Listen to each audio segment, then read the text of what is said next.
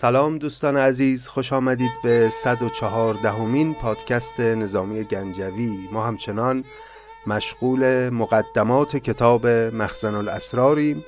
بعد از مناجات خداوند و مدح پیامبر در این قسمت نوبت رسیده به مدح پادشاه در مدح فخردین ملک بهرام شاه ابن مسعود پادشاه شهر ارزنجان.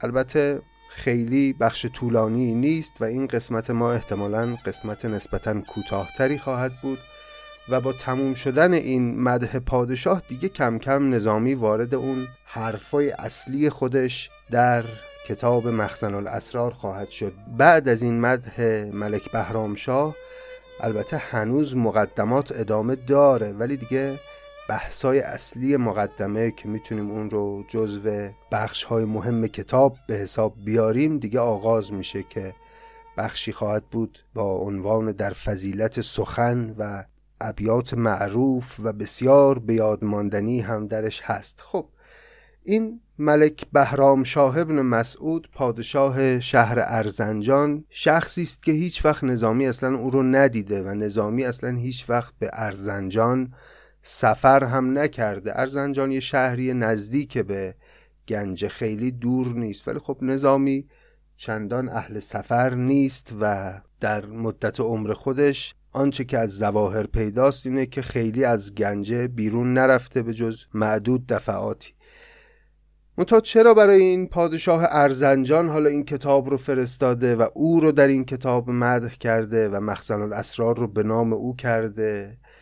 گویا به این علت که شایعاتی مطرح بوده مبنی بر اینکه این جناب بهرام شاه حاکم بسیار عادلیه و در اون قلمرو کوچیک حکومت خودش با اینکه پادشاه خیلی قدر قدرتی نیست پادشاهی نیست که سرزمین های وسیعی رو تحت حاکمیت خودش داشته باشه. یه منطقه کوچیکی رو تحت سلطه خودش داره. ولی می‌گفتن که در همون منطقه خودش عدالت رو رعایت می‌کنه هوای مردم رو داره. در برخی متون اومده که در دوران حکومت او هیچ مجلس عروسی یا عزایی در ارزنجان برگزار نمی‌شد مگر اینکه پادشاه از مطبخ سلطانی خودش غذا و خوراکی و اینها برای اون مجلس میفرستاد. خلاصه ظاهرا پادشاه عادلی بوده و هوای مردم رو داشته و علاوه بر این گویا سخنشناس هم بوده و این سخنشناس بودنش در همین ابیاتی که نظامی در مده او میگه هم پیداست. خلاصه که نظامی طی ابیات کوتاهی او رو مدح کرده و این کتاب مخزن الاسرار رو برای او فرستاده و گویا در پاسخ هم ملک بهرامشاه هدیه ای برای نظامی فرستاده و به نوعی تشکر کرده از او بابت منظومه مخزن الاسرار. بریم ابیات رو بخونیم. ابیات به لحاظ زیبایی های شعری انصافا بسیار خوندنی است. ولی خب شاید چون طبع بلند شما عزیزان چندان نمیپسنده مدح پادشاهان رو ما دیگه خیلی این بخش ها رو توضیح نمیدیم و بیشتر از روش عبور می‌کنیم. مگر جاهای مختصری که فکر کنیم میشه دربارش حرف زد. بریم پس بخونیم ابیات در مدح ملک فخردین بهرام شاه ابن مسعود.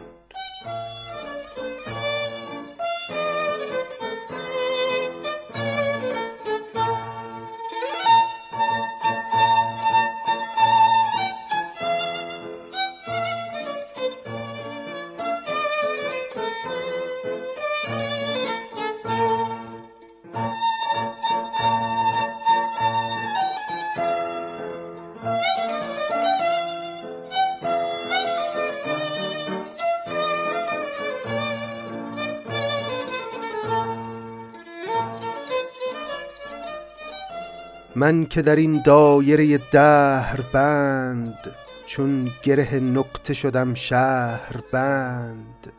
دست رسی پای گشاییم نیست سایگهی فر هماییم نیست.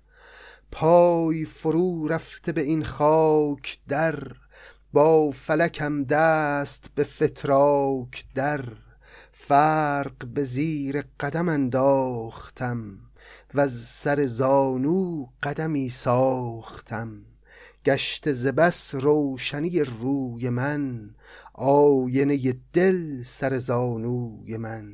من که بدین آینه پرداختم آینه دیده در انداختم تازه کدام آینه تابی رسد یا ز کدام آتشم آبی رسد؟ سخن رو این گونه نظامی آغاز می‌کنه که من چشمم رو به روی دنیا بستم و در خلوت شاعرانه خودم نشستم و مشغول سیر آفاق و انفس معنا هستم و کاری به این دنیا ندارم. پای فرو رفته به این خاک در با فلکم دست به فتراک در. چقدر ابیات زیباست انصافا. فرق به زیر قدم انداختم و سر زانو قدمی ساختم. این سر زانو در این کتاب نظامی چند جایی بهش اشاره می‌کنه. یعنی روی دوتا پا نشستن و کاغذ و قلم رو پیش رو گذاشتن و تمرکز کردن روی عوالم معنوی خود و کاری با این دنیا نداشتن و نظامی میگه من برای سلوک معنوی و برای گشت و گذار در عالم معنا از سر زانوی خودم قدم ساختم. گشته ز بس روشنی روی من آینه دل سر زانوی من. انقدر این سر زانوی من روی زمین بود و من مشغول عبادت و تفکر و نوشتن و خواندن بودم که سر زانو صاف شد و مثل آینه دلم صاف شد و این سبب شد که نور معنویت رو در وجود خودم ببینم. من که بدین آینه پرداختم آینه دیده در انداختم دیگه اونچه که در عالم محسوسات میشه با چشم ظاهر دید رو کنار گذاشتم. یعنی دنیا رو رها کردم. مشغول دنیا نبودم و مشغول شعر و مشغول عالم معنا بودم. تا ز کدام آینه تا بیرسد یا ز کدام آتشم بیرسد؟ و خب زندگی که اینجوری نمیگذره. پس منتظر بودم که خداوند چجوری قرار روزی من رو برای گذران زندگی به هم برسونه. چون من که به دنبال دنیا نرفتم و جهدی در این راستا نکردم. اما صوفیان معتقد بودن که اگر نری به دنبال مال دنیا اونقدری که کفایت امور تو هست خداوند میرسونه اونقدرش رو. چون نظر عقل به رای درست گرد جهان دست برآورد چست. دید از آن پایه که در همت است پای دهی را که ولی نعمت است. شاه قوی طالع فیروز چنگ. گلبن این روزه پیروز رنگ خزر سکندر منش چشم رای قطب رسد بنده مجستی گشای. آن که ز مقصود وجود اول است وایت مقصود بدو منزل است. شاه فلک تاج سلیمان نگین مفخر آفاق ملک فخردین. نسبت داوودی او کرده چوست بر شرفش نام سلیمان درست. رایت اسحاقی از او عالی است ضدش اگر هست سماعیلی است. یک دله شش طرف هفتگاه نقطه نه دایره بهرام شاه آن که ز بهرامی او وقت زور گور بود بهره بهرام گور سرور شاهان به تواناتری نامور دور به داناتری خاص کن ملک جهان بر عموم هم ملک ارمن و هم شاه روم سلطنت و رنگ خلافت سریر روم ستاننده ابخازگیر عالم و عادل تر از وجود محسن و مکرمتر ابنای جود. دین فلک و دولت او اختر است. ملک صدف خاک درش گوهر است. چشمه و دریاست به ماهی و در. چشمه آسوده و دریای پر. خند زنان از کمرش لعل ناب. بر کمر لعل کش آفتاب. رفعت این پنجره لاج ورد پنجه در او زد که در او پنجه کرد. گوش فلک را جرسش بشکند. شیشه مه را نفسش بشکند. خوب سرآغاز تر از خرمی نیک سرانجام تر از مردمی. جام سخا را که کفش ساقی است باقی بادا که همین باقی است. این بخش اول سخنان نظامی بود در مده این پادشاه. یه جاهایش هم انصافا دیگه خیلی اقراق کرده بود دیگه. مثلا روم ستاننده ابخازگیر که به این بهرام شاه پادشاه ارزنجان گفته دیگه خیلی بهش لطف کرده. یه نکته جالبم بود بد نیست اشاره کنیم بهش که میگه گوش فلک را جرسش بشکند شیشه مه را نفسش بشکند. گویا یه رسم پهلوانی بوده در گذشته که جوونا وقتی دورم جمع می شدن می‌خواستن بگن زور کی بیشتره یکی از کارهایی که می‌کردن این بود که یک تنگ شیشه ای یا یک مثلا ظرف شیشه ای رو بر می داشتن جلوی دهان میذاشتن فوت می‌کردن توش برای اینکه ببینن کی می‌تونه اونقدر با قدرت نفسش رو وارد این تنگ شیشه ای کنه که این تنگ بشکنه. و اینجا نظامی در وصف جناب بهرام شاه میگه شیشه مه را نفسش بشکند. یعنی ماه به یک ظرف شیشه ای تشبیه شده که جناب شاه می‌تونه توش فوت کنه و این ظرف رو بشکنه. اما این بخش هنوز تموم نشده. یه رشته ابیات دیگه هم هست با عنوان خطاب زمین بوس که در ادامه می‌خونیم.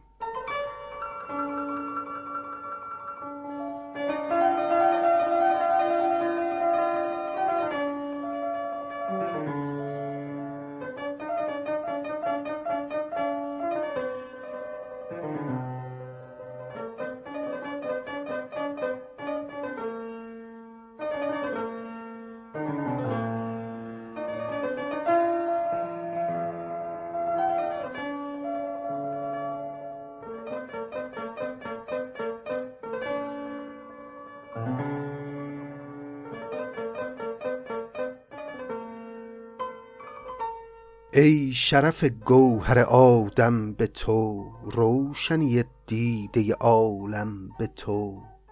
چرخ یکم پشت زفرساز توست نه شکم آبستن یک ناز توست.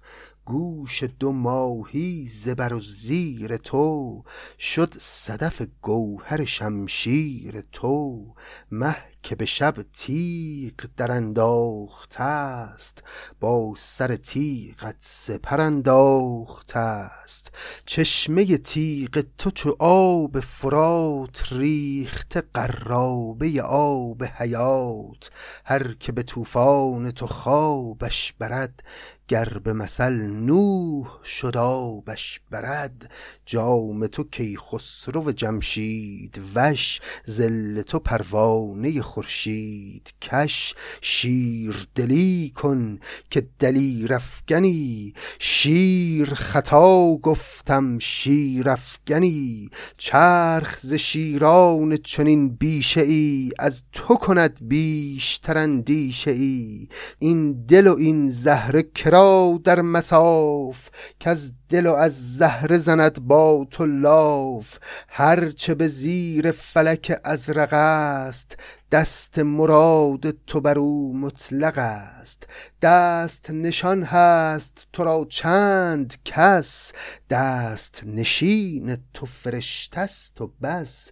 دور به تو خاتم دوران نوشت. باد به خاک تو سلیمان نوشت. ایزد کوداد جوانی و ملک. ملک تو را داد. تو دانی و ملک. خاک به اقبال تو زر می شود زهر به یاد تو شکر می شود. می که فریدون نکند با تو نوش رشته زحاک برارد ز دوش.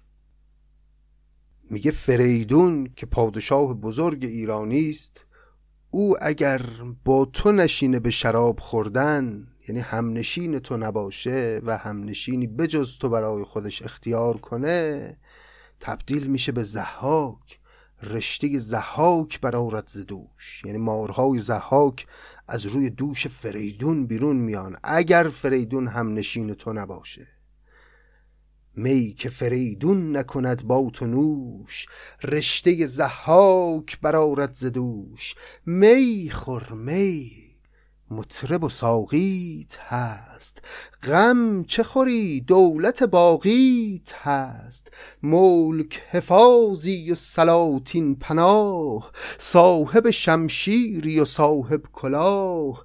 گرچه به شمشیر سلابت پذیر تاج ستان آمدی و تخت گیر. چون خلفا گنج فشانی کنی تاج دهی تخت ستانی کنی. هست سر تیغ تو بالای تاج از ملکان چون نستانی خراج. اینکه سر تیغ تو بالای تاجه یعنی شمشیر تو از پادشاهی دیگر پادشاهان داره محافظت می‌کنه. پس ازشون باج و خراج بگیر. هست سر تیغ تو بالای تاج از ملکان چون نستانی خراج. دولتی آن سر که بر او پای توست بخت وران دل که در او جای توست. جغد به دور تو همایی کند سر که رسد پیش تو پایی کند. به. دولتی آن سر که بر او پای توست. خوشبخت اون سری است که تو پای خودت رو روی او گذاشته باشی. اون سری که به پای تو افتاده. دولتی آن سر که بر او پای توست. بخت وران دل که در او جای توست. جغد به دور تو همایی کند. جغد که پرنده شوم و نحس دیگه. سر که پیش تو پایی کند. چقدر بیان خلاقانه است. یعنی سر که والاترین عضو آدمی است. وقتی پیش تو می‌رسه خودش رو در هیئت پا که پایین ترین عضو آدمی است می‌بینه. به تواضع میفته جغد به دور تو همایی کند. سر که پیش تو پایی کند. عدل تو معروف عنایت شده و از تو شکایت به شکایت شده و از سم رخشت که زمین راست بیخ خسم تو چون نعل شده چار میخ هفت فلک با گهرت حقه ای هشت بهشت از علمت شقه ای هر که نه در حکم تو باشد سرش بر سرش افسار شود افسرش. هر که نه در حکم تو باشد سرش بر سرش افسار شود افسرش در همه فن صاحب یک فن توی جان دو عالم به یکی تن توی. گوش سبا را ادب آموز کن شمع سخن را نفس افروز کن خلعت گردون به غلامی فرست. بوی قبولی به نظامی فرست. یا اینطور هم می‌تونیم بخونیم. خلعت گردون به غلامی فرست. بوی قبولی به نظامی فرست. یعنی با پاداشی که میدی به این شعر بلندی که من برات فرستادم شمع سخن رو روشن کن. گوش سبا را ادب آموز کن. شمع سخن را نفس افروز کن. گوش سبا رو ادب آموز کن یعنی کمک کن که این شعر من در همه دنیا پخش بشه دیگران بشنوند. کاملا از دقدقه های نظامی پیداست که او یک شاعر جوانه در ابتدای مسیره و علاقمنده که شعرش دیده بشه و این قدم اول رو محکم برداره. گرچه سخن فربه و جان پرور است چون که به خان تو رسد لاغر است. بی گوهر و لعل شد این بحر و کان. گوهرش از کف ده و لعل از دهان. یعنی در ازای این شعری که برات میفرستم گوهری از کف بده جواهراتی به عنوان جایزه بده و لعل از دهان بده. یعنی آفرین و احسنتی بگو و کمک کن به بیشتر دیده شدن این شعر. وان که حسود است به او بیدریق لعل ز پیکانده و گوهر ز تیغ.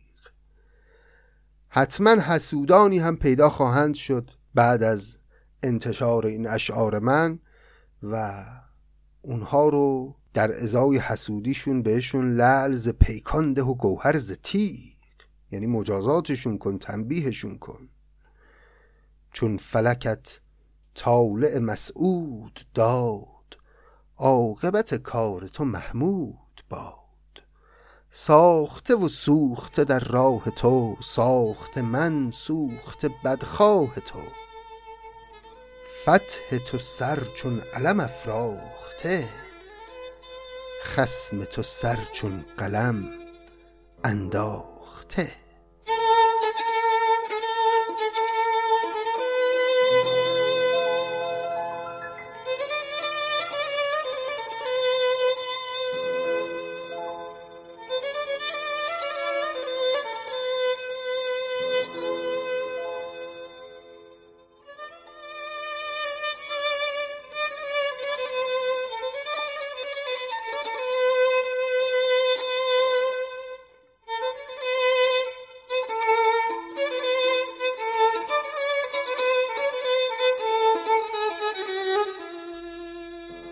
خب دوستان این بود ابیاتی در مده ملک بهرام شاه ابن مسعود پادشاه شهر ارزنجان که گفتیم نظامی هیچ وقت او رو ندید و هیچ وقت هم به ارزنجان سفر نکرد. ولی احتمالا به این دلیل که او رو پادشاه عادلی یافته نظامی و اخباری مبنی بر عدالت او شنیده این ابیات رو در مده او گفته و چون چیزهایی هم لابد درباره سخنشناس بودن او شنیده نظامی مخزن الاسرار رو به او تقدیم کرده بلکه او قدر این گوهر رو بدونه و ظاهرا هم او حمایت کرده از این کتاب. خب این قسمت ما خیلی زود تمام شد. بخش بعدی بخشی است بسیار زیبا که نظامی در فضیلت سخن خواهد گفت و میگذاریمش برای قسمت بعد و تا ادامه مخزن الاسرار شما عزیزان رو به خدا میسپرم مراقب خودتون باشید. خدا نگهدار.